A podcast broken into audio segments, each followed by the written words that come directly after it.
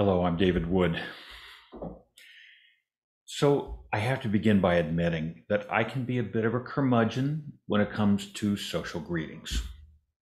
Normal people, when asked by a stranger, How are you? respond with, I'm fine. How are you? The answer is reflexive. A stranger's question, How are you? is recognized as an invitation to connect over some inconsequential transaction like picking up the dry cleaning. But that wasn't the way I rolled. the stranger's query, How are you? felt complicated to me. I found it impossible not to take it literally.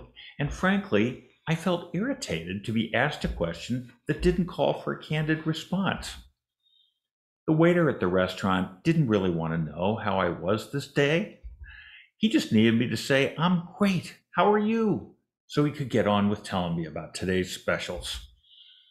Really, I wanted to say, in this day and age, we have to exchange wishes for each other's good health before I can order a plate of spaghetti.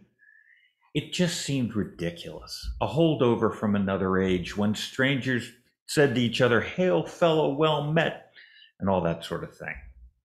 Hadn't we evolved beyond this kind of silliness? So when a stranger asked me, How are you? I would growl, I'm fine, and leave it at that. Rarely would I reciprocate by asking how he or she was this fine day. It just felt disingenuous to me. I didn't want to know, so I wasn't going to ask. Well, my friends would jump all over me for this. The question's a convention, they would say, not a request for information. Greetings are important. They're how we show we care about and respect one another. Couldn't I just suck it up and say, I'm fine, how are you? Well, I got the message here. You weren't raised by wolves. Grow up, act like a member of society. And so it was that grudgingly, I began to answer a stranger's question, How are you? with what seemed to me to be an acceptable compromise. I'd say the obligatory, I'm fine, but I wouldn't ask the fatuous counter question, And how are you? because I didn't really care about the answer. Instead, and here comes the compromise, I would say, I'm fine. Hope you are too. For me, this response seemed to check all the boxes. Acknowledgement of the rhetorical question, How are you? Check. A responsive declaration of well being that I may or may not actually feel? Check again. An insincere expression of interest in the questioner's good health? Again, check.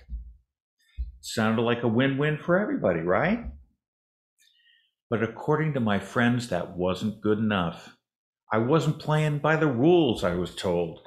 Saying, I'm fine, hope you are too, leaves the questioner hanging, feeling awkward, unsure what to say next. Why would I do that to a stranger who was just trying to be nice to me? Well, I thought that was a little unfair. I'm fine, hope you are too, seemed an acceptable response to a throwaway question making exchanges of greetings short and sweet. At worst, I was abbreviating the interaction, freeing up the waiter or clerk to get on with selling me something. Wouldn't their supervisors approve? I mean, let's not forget, we want the same thing here.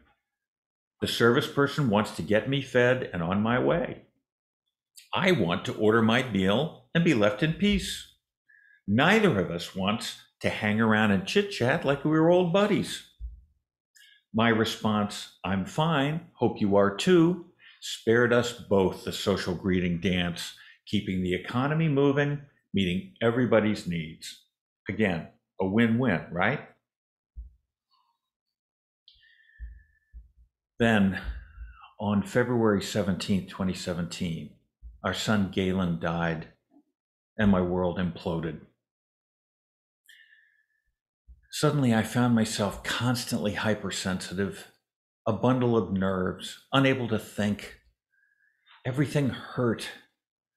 I felt like I had no skin. Now, a stranger's question, How are you? felt like a fingernails on a blackboard. And saying I was just fine was a lie I didn't feel like telling. When a grinning teenager at the Starbucks counter asked me how my day was going so far, what I wanted to say was really, really awful. So awful that it feels like my head is going to explode so unbelievably, indescribably awful that it feels like my heart has been ripped from my body, still beating and stomped on the floor. That's how my day is going so far. About a week after Galen died, I walked into a men's clothing store to buy a shirt. A young man came bouncing up to me and asked me how my day was going. When I muttered, okay. He cranked up his grin a notch and said, Come on, man.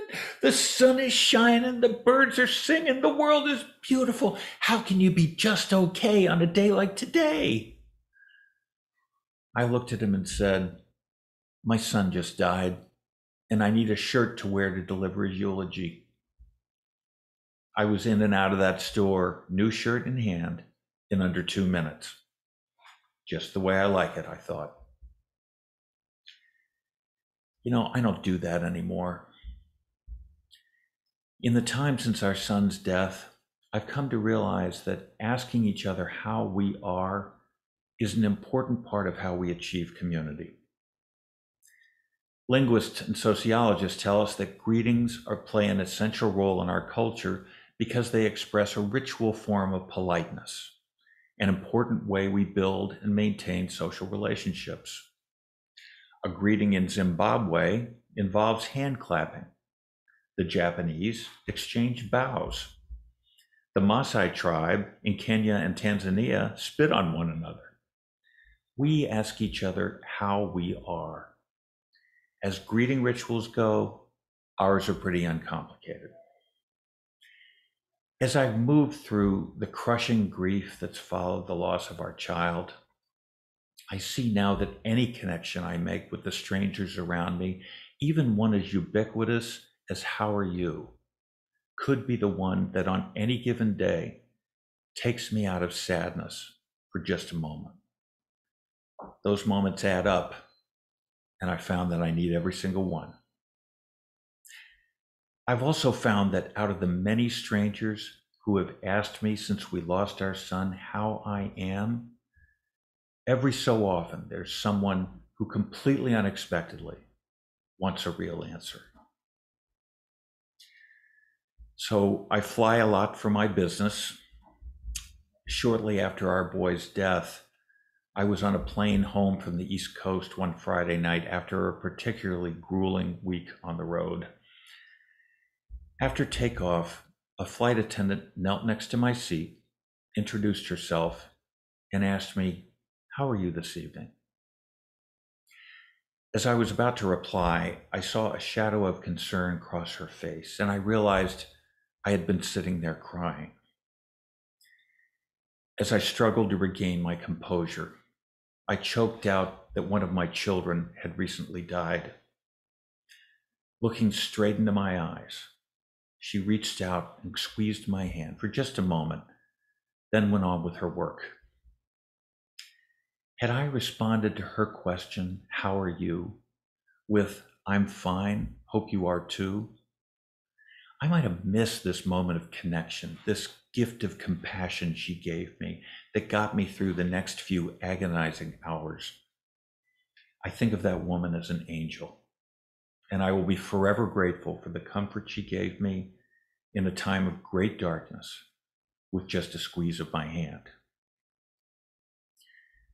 Since then, I've come to know that I'm surrounded by angels like her. As my head has cleared in the wake of tragedy, I've encountered strangers who have shown me profound goodness when I least expected it, just because I opened my heart for just a moment and answered the question, How are you? with something other than, I'm fine, hope you are too. There are so many angels in this virtual sanctuary today. Galen grew up in this church. This fellowship has always been blessed to have a lot of children, but when he was a little guy, there were literally dozens of them. We became known at the Pacific Southwest District as that church with all the kids. Those kids are now adults and have their own children, the grandchildren of many of you here this morning. Galen made a lot of friends here. It was in this church that he found his voice as a social justice advocate. It was at family camp at DeBenneville Pines that he found his love for the mountains and nature that stayed with him for the rest of his life. His death required my wife Elizabeth and me to perform unthinkable tasks that no parent should ever have to do. Elizabeth arrived at the scene of his death and had to identify his body. We said goodbye to Galen at a smelly crematorium in the valley, not having anticipated what he would look like after an autopsy, stroking his frozen, distorted face, trying to commit his features to memory. And we had to confront the impossible tasks of writing eulogies and putting on a memorial service that's when so many of you stepped up. Reverend Nika and a small army of members of this church, some of whom we hardly knew, helped plan and execute a lovely service. You got us through the worst day of our lives, and Elizabeth and I will always be grateful. You are indeed the angels I've learned to watch out for. I've also learned to be an angel when I can by being alert to opportunities to comfort a stranger. Not long ago, I was driving up the hill to our home in Camarillo and was passed by a car going at top speed. Now, it's a two lane street with a 30 mile an hour speed limit, and the way this person was driving was really dangerous. As he roared off in front of me, he turned suddenly into a driveway. Well, I assumed he was drunk. So I followed him, thinking I would tell him to stay off the road or I'd call the cops. I pulled up next to the guy and rolled down my window. What I saw was a young man, maybe 18 or 20, crying uncontrollably. My desire to tell him off instantly melted away because I saw something I immediately recognized the face of human suffering. I asked him, How are you? Through racking, heaving sobs, he told me his father had recently been killed in an accident. I don't remember what I said to him, only that I spoke in soothing tones. As he began to calm, I asked him if this was where he lived. He said it was. I replied as gently as I knew how that he probably shouldn't be driving. The young man nodded and went inside. You know, in retrospect, I think of this encounter as another of life's gifts to me the opportunity to be an angel for the briefest of moments towards someone who is suffering terribly. It's how I get to repay the universe for the kindness that strangers have shown me. Galen's been gone for almost five years now. I know that sounds like a long time, and for most things, five years is a long time, but not when you lose a child. I think of him every night before I go to sleep, every morning when I wake up, and often many times in between. Grieving, it's like no other process. It has a beginning and a middle but never an end. It never goes away, it only changes. But the strength and resilience we learn from walking through catastrophe never goes away either. There are many of us walking through the pain of losing someone we love, never coming out the other side, but still moving toward a place where most of the time we can remember our loved ones without breaking down sometimes at our worst moments, it feels like the lights have gone out and will never come back on. It just feels like the end. But it isn't. St. Francis of Assisi said, All the darkness in the world cannot extinguish the light of a single candle. I know now that the darkness that follows in the wake of terrible tragedy will not last forever and that that one stranger in 10 or 100 or 1,000 who really wants to know how I am on a particular day is a flicker of healing light. I've also come to know that every so often a suffering stranger will wander into my world for just a moment, needing me to ask, How are you? and listen to the answer. I guess I've grown up a little since our son's death. I get now that the ritual exchange of greetings with a stranger asks very little of me.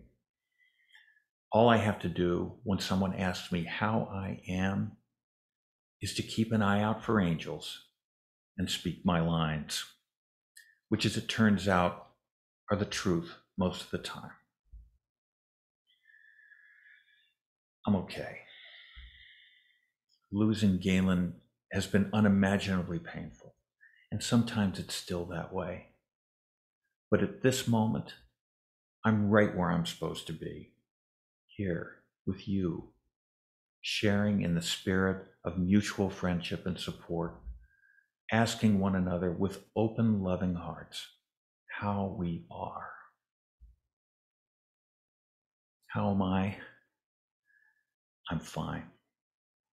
I hope you are too.